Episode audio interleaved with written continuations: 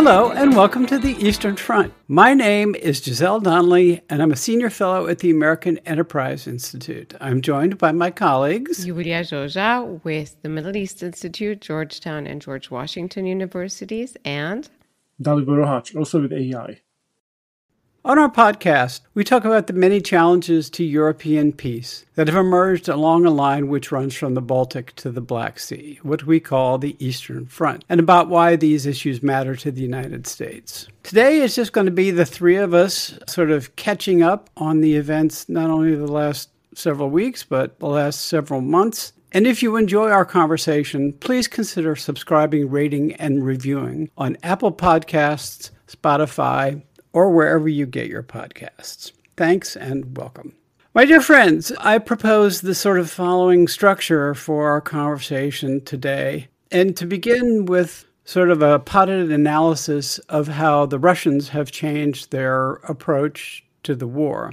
They continue to defend doggedly and with some success the territory that they've acquired in Ukraine from 2014 until now while continuing strikes on civilian targets, but not just apartment buildings. They've, uh, in particular, started to go after the grain industry, if you will, in Ukraine, not only attacking port facilities where grain is stored prior to shipment out of the country, but also ports along the Danube on the border with Romania, which is a pretty dicey move, you would have to say. So I propose that we begin by analyzing the Black Sea flank, if we can call it that, and then work backwards to a general discussion about where we are in the war and what might be coming down the pike. How's that sound? That sounds very good. Okay.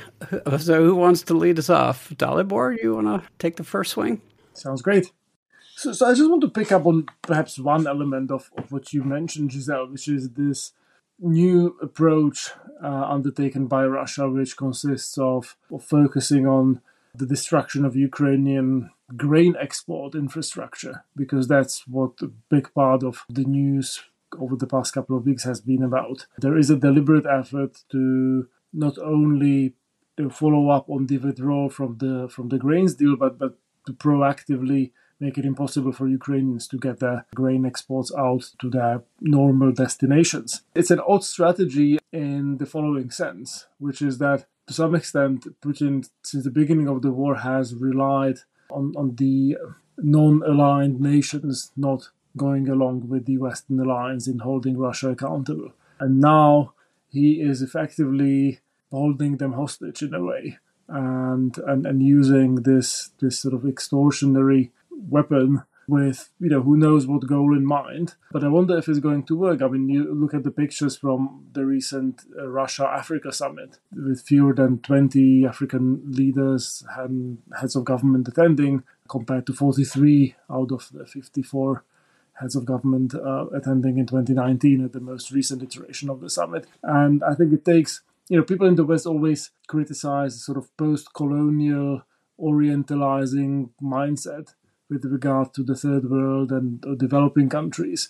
And uh, what we are seeing coming from Moscow is like, you know, how do you call that other than, than a sort of post colonial approach? Like you sort of you know, in a very sort of public and visible way, you disrupt the supply of important commodity for these countries, and then you offer a handout when Russia sort of offered some sort of modest sort of supply of grains for free to these to these countries. And I think you know these leaders would be would be foolish to fall for it. And I think that sort of amount, that sort of reservoir of you know goodwill or trust or whatnot towards Russia must be wearing thin in some quarters. Obviously, there are other things going on in Africa. The again Russian-sponsored coup in Niger and and that whole sort of belt of Russian influence in the sort of north of the of the sort of sub-Saharan Africa. Uh, but but I think this is might be one of the sort of theaters to watch out in the coming months to sort of see whether Russian power and influence starts to crumble or, or whether it becomes more entrenched. And I don't think I would bet on the latter, to be honest. Let me ask you is it possible to fit these actions, which in some sense just sort of look like the only thing they could come up with because at best the Ukraine war is at a stalemate? Russia's opportunities for further conquest have basically vanished. And the question is do they have enough people and equipment to retain their toeholds that, that they have? And in particular, the Crimea. So it seems like they're just trying to wreck as much of Ukraine as they possibly can. But also, as you rightly suggest, this is, you know, what goes on in Ukraine and what goes on with Ukrainian grain doesn't stay there. Do they imagine that they will be the substitute grain provider to the Middle East and sub Saharan Africa?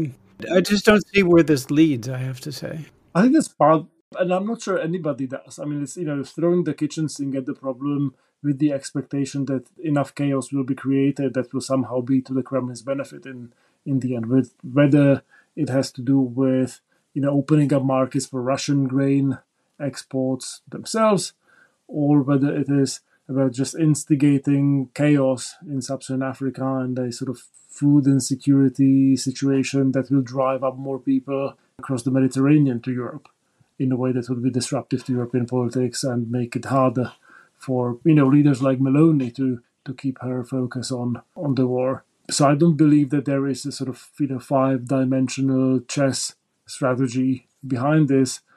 I think it's one of those instances which we've seen in the past where Putin just tries different things, pulls different threads, and, and sees what works. And I think it's also a matter of how long term or short term Putin, Russia generally can think right now. Because what people maybe focus less on with this grain is that there's kind of several qualities of grain, the EU level, and I, I think Dalibor will talk about that in a second. Then there's Ukraine, but before we get to that, on, on Russia, the Ukraine grain is much higher quality than the Russia grain. And Russia has not produced as much this year as in previous years. But what they are, to me, trying to do by what you're referring to earlier, Giselle, bombing grain infrastructure, is to increase the price so that they can cash in now, short term to medium term, as much as possible for their bad quality grain, with which, of course, they will finance the war machine. And so the Africans are not thrilled about that grain being expensive. And a lot of the Ukrainian grain was going to China, and now China has to buy more expensive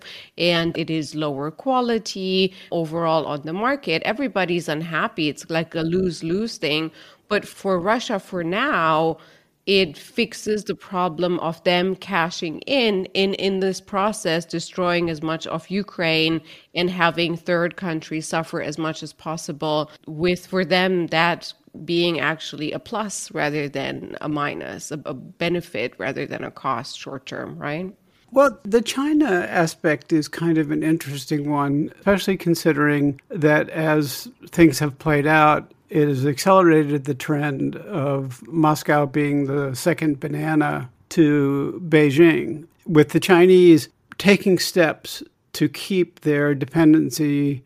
You know, the, the Russians are selling them cheap oil and gas and stuff, but the Chinese have sort of prevaricated on building more pipelines and so on. And so the Chinese want a variety of, they care a lot about natural resources of all sorts, but they're also very wary of becoming too dependent on individual suppliers. So if you're really Machiavellian, you can think maybe that the Russians are trying to build back some leverage in their relationship with Beijing. Maybe I'm like way overthinking it. I think you're both probably right that Putin is just trying whatever comes to hand.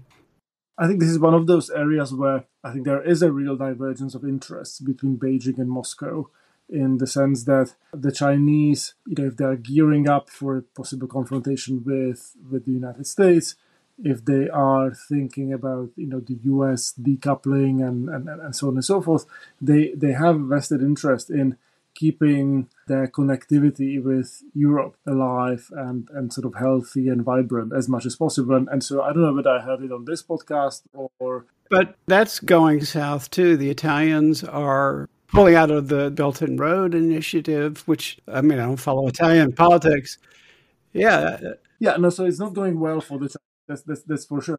But one sort of snippet of which might be a sort of factoid that's true, but I would encourage everybody to fact check it because it can also be misinformation. But but there was a little sort of rumor that was floated maybe on this podcast, maybe elsewhere on, on the internet, namely that the Chinese tried to dissuade Russia from bombing Ukrainian railway infrastructure to the extent to which the Russians would you know be keen to do and i mean it, you know, it does make a certain amount of sense given you know the, the very impressive state in which ukrainian railways find themselves you know they might play a role in, in sort of broader chinese scheme of, of things in which you know want to keep that that sort of transit corridor alive and, and safe so so so that's just a side note uh, you, you were going to say something yeah, this is not from this podcast because it's the first time I hear it, but it does make sense to me. The question, rather, I think, is of nuance: how much they're trying to dissuade and how much we are interpreting in the in the media um, or or building too much into it. But China has very little interest in grain infrastructure being destroyed, partially because a lot of it is going again to China, and railways includes that part of transportation, and part because China has invested serious money in this. They're not just have been dependent on and very much investing into balancing out the imports of food really um, into China, but Ukraine has been a key part of that because, of course, the fertile soil of the region region, and China does own 10% of Ukraine's agricultural surface eh, 9 10%, something like that. That's a lot of surface and a lot of money. So they're probably trying to dissuade things like that. But the question is how much Russia is listening and how much they're really, you know, weighing in and saying, well, we won't give you this or that if you continue to do that. Or they're just, you know, strongly condemning what Russia is doing. You know, I have to say that the, especially the longer the conflict continues, the notion that this is just a border dispute confined to a backward corner of the world is just harder and harder to sustain. The implications for feeding the world, for supplying the world, you know, for the international economy more broadly, let alone the balance of power, both in Europe and sort of you know, globally, actually, it is really quite striking. And also quite striking is how slowly the global import of the war is dawning on the political conversation, at least in the United States, but maybe also in Europe too. Well, so that that's I think the the other sort of side of this which we haven't really delved into. So you know there is a sort of pressure on Western leaders, possibly coming from a you know food insecurity crisis in Africa and resulting you know migratory flows towards Europe, but there is already a sort of crisis underway in the Ukrainian Polish, Ukrainian Slovak, Ukrainian Romanian relations that's linked directly to this grain problem. So so Ukraine, you know, is a huge agriculture producer, the largest exporter in the world of sunflower oil, the fourth largest exporter in the world of corn, seventh largest exporter of wheat, and there has been effort made following the attacks on Odessa to get Ukrainian grain out of the country via rail through neighboring countries. And the problem with that is that land transport is really expensive. I mean, people don't do that in normal times, and and so it doesn't really pay to take you know grains long distances on, on the railway or on, on, on trucks. And so what, what happened was that much of this grain, which was nominally destined to be sold elsewhere, ended up countries like Poland or, or, or Slovakia, prompting a backlash from local farmers. Now, you know, you can say uh, in, in the end, you know, grain is fungible, right? So, so like you know, these countries already are facing food inflation because of you know the disruptions to these to these chains, but but I mean these you know local interest groups are very well organized and and if they see surplus grain coming from from Ukraine, they they immediately sort of snap at these the, the opportunity to stop it. And, initially, uh, the countries neighboring Ukraine implemented unilaterally, without asking Brussels for permission, bans on imports, which were then kind of ex post facto legalized by Brussels, by by European Union. I mean, in normal times, it's really unthinkable that, that you know countries are not supposed to have their independent sort of trade policies in the European Union, but it was just impossible to sort of resist that kind of pressure. Well, uh, tell that to French farmers. This is the kind of chaotic situation that's particularly difficult for the EU to handle, right? That's right. So, so basically, the, the Commission in the end just went along with with whatever those those affected countries decided.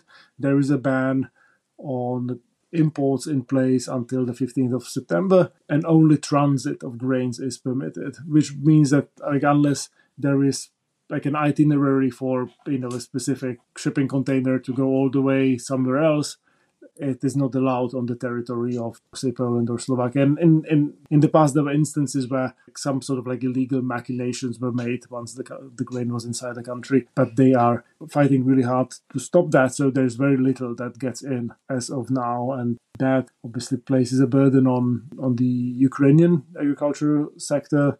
And, and the whole crisis escalated to the point when one of the advisors to the Polish president repeated this line or that originated with, with Ben Wallace and, and, and then Jake Sullivan about how Ukrainians should be more grateful for all they're getting. And that was a sort of for me the sort of unexpected low point in, in, in what otherwise has been a very strong relationship between between Poland and Ukraine and Ukrainians in return summoned the ambassador.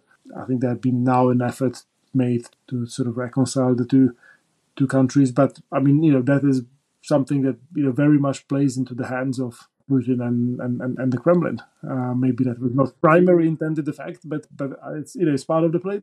Well, it it fulfills his lone remaining strategy is is for dissolution among the West, and he's you know again he's you have to say that the pause, if you will, between the uh, Ukrainian successes of last year and where we are now have been a time that's really gone begging or gone to waste. And we are now beginning to reap the consequences of that, I think. I mean, not only in the political wrangling, but we want to shift to a discussion of the war itself. Maybe before, before that, I'll just make one sort of little little side note, which I might have made on this podcast before, which is which is that it is somewhat dispiriting to see this backlash against Ukrainian grain imports happening in countries that are otherwise the closest friends and allies that, that Ukraine has inside of the European Union. Because the plan right now is for Ukraine at some point to join the EU. At that point, it can be expected that Ukraine will have a large and very competitive agricultural sector that will produce lots of cheap grain, right? I mean, it's 11% of Ukraine's GDP, agriculture, relative compared to 2% EU average. 14% uh, of Ukrainians work in agriculture or before the war. And so, so once Ukraine is inside the EU, I mean, Ukrainian grain will be very much part of the single market. And it's a sort of repetition of the same debate that the EU had before the Polish accession to the to the EU. And as a result of that process, the reforms done to the common agricultural policy, I you know I think common agricultural policy, even in its reformed form, is certainly unsustainable with with a country like Ukraine inside inside the EU, and and, and so I think you know that's a sort of difficult conversation to be had given the politics of it, but it, it's an inevitable one, and I would have almost hoped for a sort of more constructive approach from from the sort of political leaderships of these countries. Sort of you know to put it in, a, in this, this broader context and, and and say that yeah i mean we'll have we cheap grains competing against our grain. Iulia and Dalibor, explain this to me. I mean, just thinking of the example of Poland, which has tried to style itself as the bedrock or keystone of the Eastern Front, spending a ton of money on expanding and modernizing its military, et cetera, et cetera, has been stalwart in taking in Ukrainian refugees and being the conduit for resupply of the Ukrainian army. And you know, again, I just to me that's that's the most obvious example, but I, this might be a good time to walk up and down the Eastern Front to see which way the trend lines are going. Iulia, I mean, the Romanians were sort of watching the fireworks display across the Danube as the Russians rocketed the ports, and you were there recently. To whom you spoke, what were they saying? Well, so I was not there there near the border where these things happen, but it still felt pretty close in that there was a second round of these bombings and people are across the Danube River from on the Ukrainian side in the Danube Delta and people that live in that region are pretty freaked out. And I think it's about, well, I, I know it is about the war feeling literally that it is getting closer. And frankly from kind of a grand perspective not listening to you know what is happening in in this corner or the other it does look like and i think you were alluding to that at the beginning too it does look like russia is seriously escalating and it's escalating not just against ukraine but against the powers that it perceives it is fighting an indirect war with, which is NATO. Because on the one side, I think Russia bombing Ukrainian grain facilities is to increase the price for short and medium term calculations. But the other thing is to provoke, to escalate, to see how NATO is reacting. So,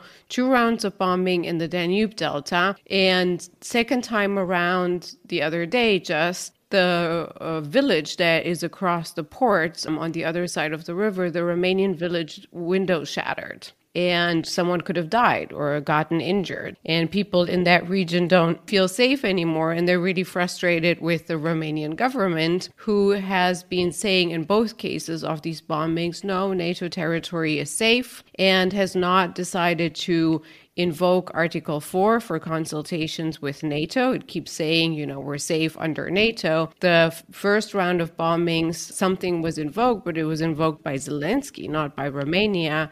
And Romania played its card off, we're going to stay discreet and didn't issue any complaints, not even in the press statement from that first NATO Ukraine Council.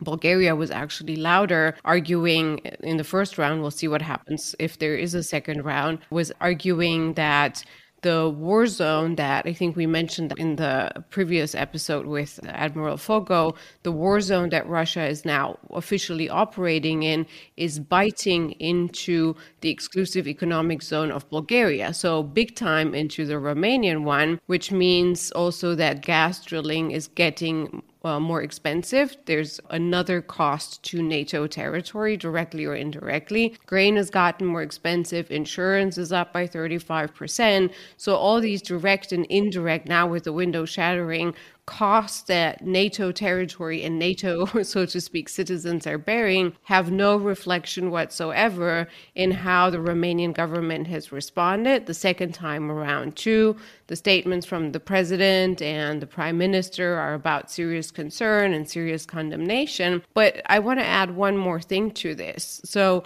on the one side, Russia is clearly escalating, and the target you know, they could have chosen not to bomb there 200 meters from NATO border. The target is the entity that with which they're fighting, but the escalation is happening because of NATO leaders and in this case, particularly the Romania too, but particularly the Biden administration's response. I think there was a statement following the first round of bombing from maybe I'm mistaken, maybe it's the White House spokesperson saying, we don't want to bring ships into the Black Sea, but rather we want to bring grain out of the Black Sea. That's like a false dichotomy altogether. But apart from, you know, kind of manipulative of a statement, it also is based on the logic of if we only don't get into Russia's way, they will not be escalating. And Admiral Foggo on the last episode mentioned how the NATO maritime presence that was in the Black Sea was withdrawn to not create a conflict, to not escalate months before the full scale invasion. And now we have nothing. And it's counterfactual, but nevertheless, I've been arguing for a while before the full scale invasion for a Danube presence of NATO, or maritime or semi maritime presence, because Turkey is blocking any other presence. If that would have been there, this wouldn't have happened, right? Because that's deterrence. And Russia wants to escalate and provoke, but not as much as affecting directly or, or attacking directly NATO uh, military assets. But because we don't have anything, and with that, I'll wrap up my examples the Romanian in the first round, a Romanian ship got damaged, and over the last year and a bit, several demining equipments, which NATO should be providing, but it is not in the Black Sea region, have also been destroyed, Romanian ones, because of the Russian floating mines. So it's an escalation and an addition of costs for NATO directly but our response is no, we cannot bring anything in because that would mean that we can't bring anything out. It just doesn't make sense. Oh, you've had your Romanian Black Sea limit for today. I do, I do thank you for not going down the rat hole of Bulgarian politics. Although I think we should maybe do a show on that sometime soon because there's a lot spinning up there, and it is even harder for an American to understand than than anything else. Dalibor, now explain Poland and the rest of the EU to us. Well, so, so the Polish situation, I think, is, is to some extent quite straightforward. So Poland's agricultural sector is smaller than Ukraine's, but it's sizable. There's an election in October. The governing Law and Justice Party relies heavily on support from rural areas, from smallholder farmers, etc., etc. So, so this is an important constituency, and and so it's not altogether surprising that they would be very sort of pliable on this. And, and, and so, so the government really went out of their way to say, yeah, we support Ukraine, we've been you know helping Ukraine, but when it comes to you know agricultural exports, like we have to prioritize the interests of our farmers. So, so it's not you know not altogether surprising, but but it is, in my view, still a failure of political leadership to some extent to fail to explain to the, the sort of the, the complexities of it and, and, and just set it into this broader framework, which involves Ukraine becoming a member of the EU in, in the future and it also makes sure that people's minds are focused on who the real threat what the real threat is here.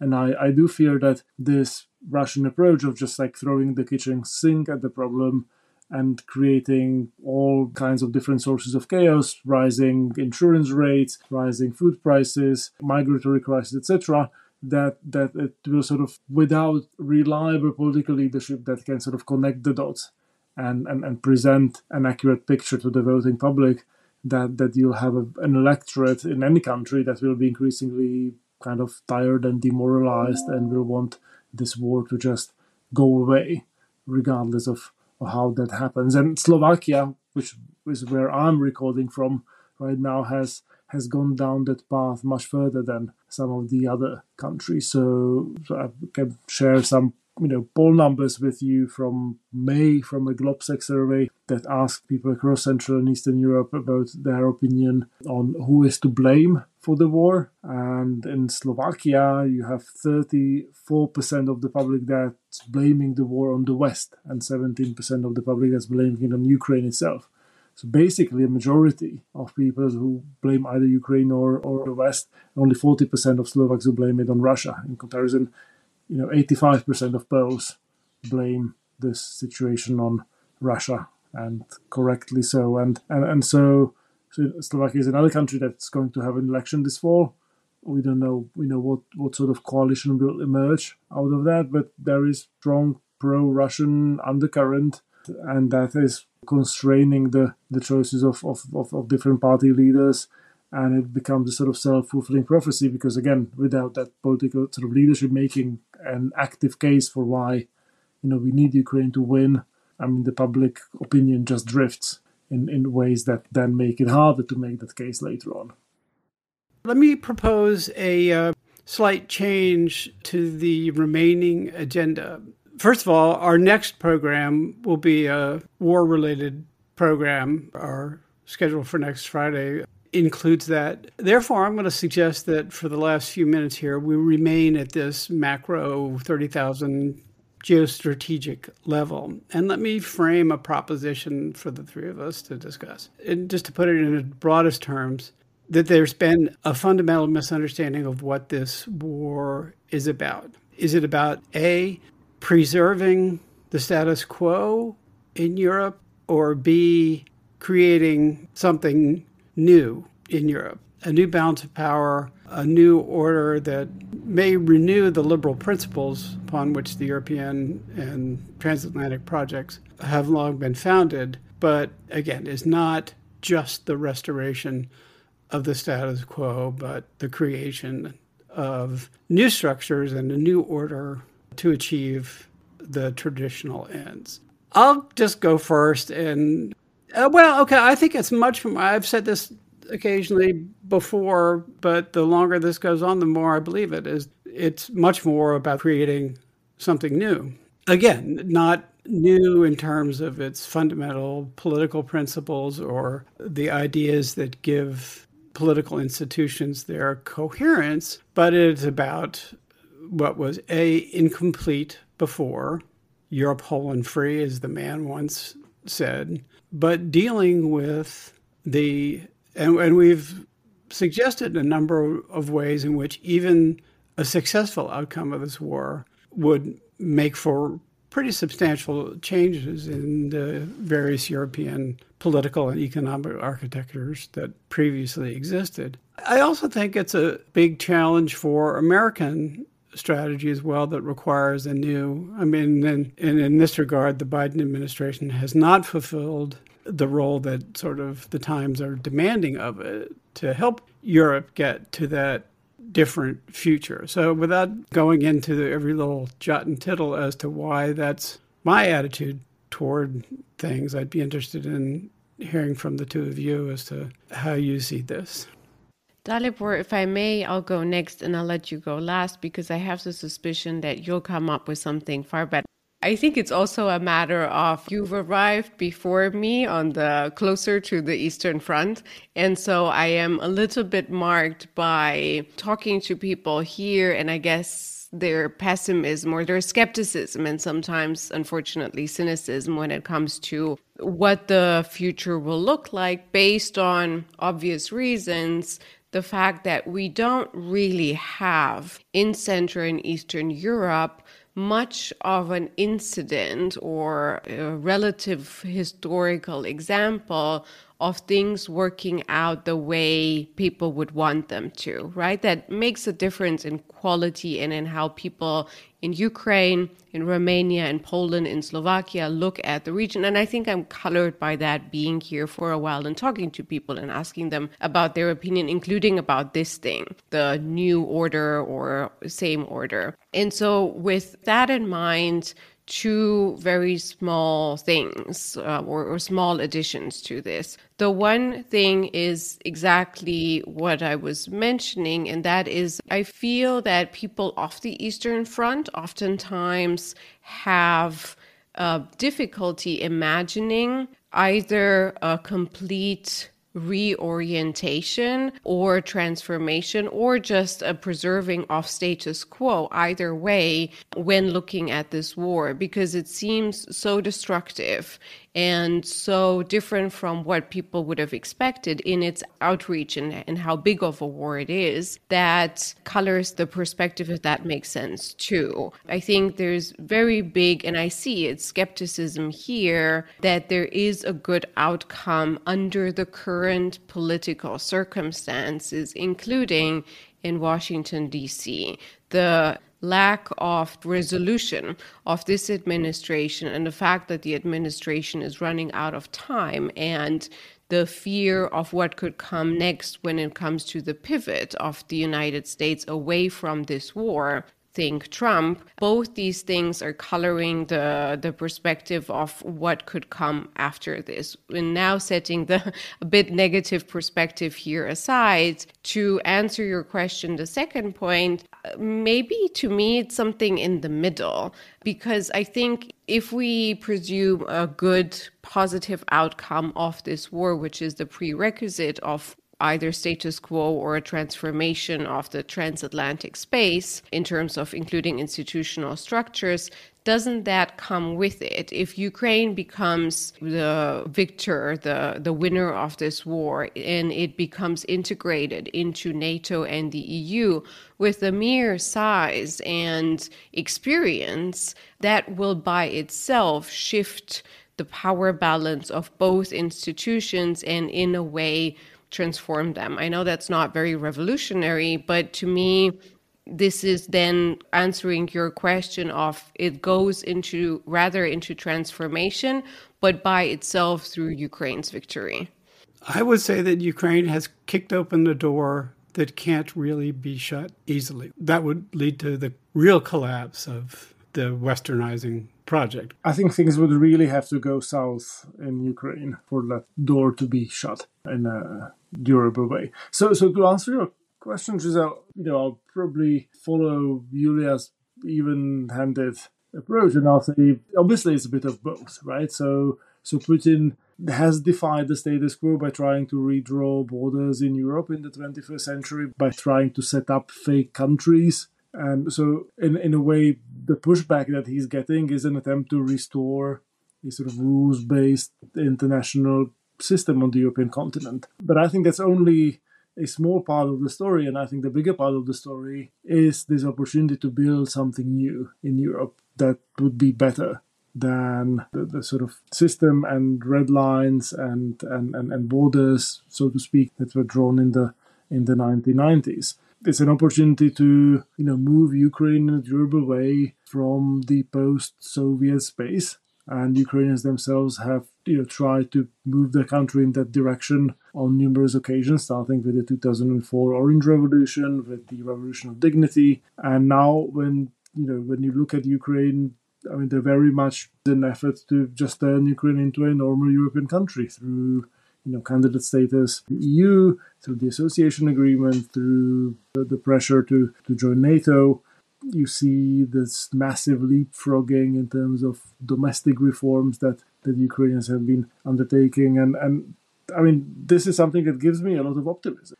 I'm impressed with every conversation with, with like individual Ukrainians I've been I've been having, whether it's on the podcast or whether it's you know the lady who runs a little uh, patisserie shop here in, in, in, Slovakia, who's a Ukrainian Ukrainian refugee, and uh, I think it is a stark departure from this mentality that that Iulia alluded to, namely this notion, which I mean I encounter a lot in you know places like the Czech Republic or Slovakia or Hungary, which basically attitude that commands you to just keep your head down, right? Like it's you know the, the sort of the grand course of history, like that's for the great powers. Like we in Central Europe, we you know shouldn't try to stick up too much. Let's keep our heads down, and you know the, the Germans, Americans, Russians will will decide things, and, and I think that's ultimately what what Orban's approach to, to foreign policy boils down to. Like, so if you can sort of you know kick the smaller ones and, and, and be sort of local bully, but you don't want to alienate any of the, the great powers of the world. And, and in a way, Ukraine kind of forces these countries to, to pick sides, and they've, you know, in a way, picked sides already, and, and, and it is for the good.